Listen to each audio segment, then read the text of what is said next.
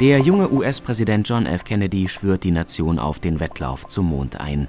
Die Politik hat er bereits überzeugt, als er am 12. September 1962 an der Universität Rice seine berühmte Rede hält, in der er die Bevölkerung noch einmal für die ehrgeizigen Pläne zur Mondlandung gewinnen will.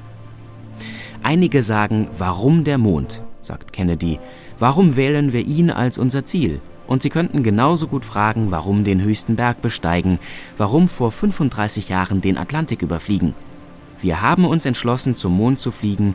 Wir haben uns entschlossen, noch in diesem Jahrzehnt zum Mond zu fliegen, nicht weil es leicht ist, sondern weil es schwer ist. But why some say the moon? Why choose this as our goal? And they may well ask, why climb the highest mountain? Why 35 years ago fly the Atlantic? Why does Rice play Texas? We choose to go to the moon. We choose to go to the moon.